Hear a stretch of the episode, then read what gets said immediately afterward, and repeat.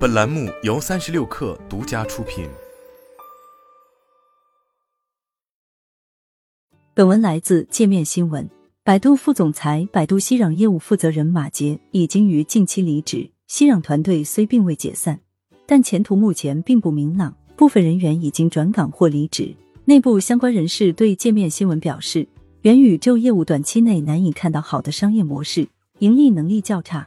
以及百度转向 AIGC 相关业务，不愿意向元宇宙业务投入更多资源，是熙壤被边缘化的主要原因。截至发稿，百度对此消息未有回应。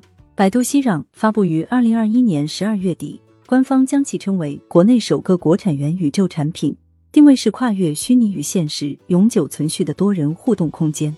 百度官方曾表示，二零二二年熙壤落成超过一百二十项元宇宙活动和空间。覆盖文旅、艺术、汽车和消费等超过二十个领域。过去一年，熙壤在提升元宇宙产品的研发效率和降低系统运营成本方面投入了比较多精力。今年一月初，百度刚发布熙壤元宇宙底座 MetaStack，将其称为全球首个独立元宇宙解决方案，能将原本需要六个月到一年的元宇宙开发周期缩短至四十天。元宇宙是过去两年百度在各个场合曾重点提及的业务之一。二零二一年十二月底，百度 Create 大会就在百度搭建的元宇宙空间内举办。官方当时表态称，这是百度首次在国内以元宇宙形式举办科技大会。在那场大会上，百度在一座虚拟的 Creator City 中公布了旗下人工智能和自动驾驶等核心业务的进展。随着百度进军元宇宙业务的声量越来越大，百度甚至在去年九月底召开过一场元宇宙歌会，并给他冠以国内首档 Web 三。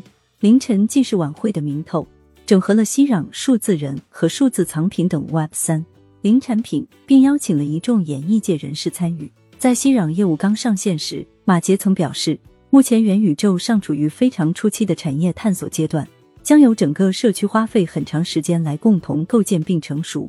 但好景不长，一年多之后，熙攘业务的负责人就离开了百度，熙攘团队的未来也陷入不确定之中。今年初。腾讯内部宣布，XR 业务全线岗位取消，团队有超过三百名员工转岗或离职。而 XR 业务负责人沈黎则是在去年底便离开腾讯。考虑到去年底至今，腾讯、百度、字节等公司均对元宇宙和 XR 等业务进行了不同程度的调整，在生成式人工智能成为当下科技圈主流热点之后，元宇宙领域的创业已经有明显降温。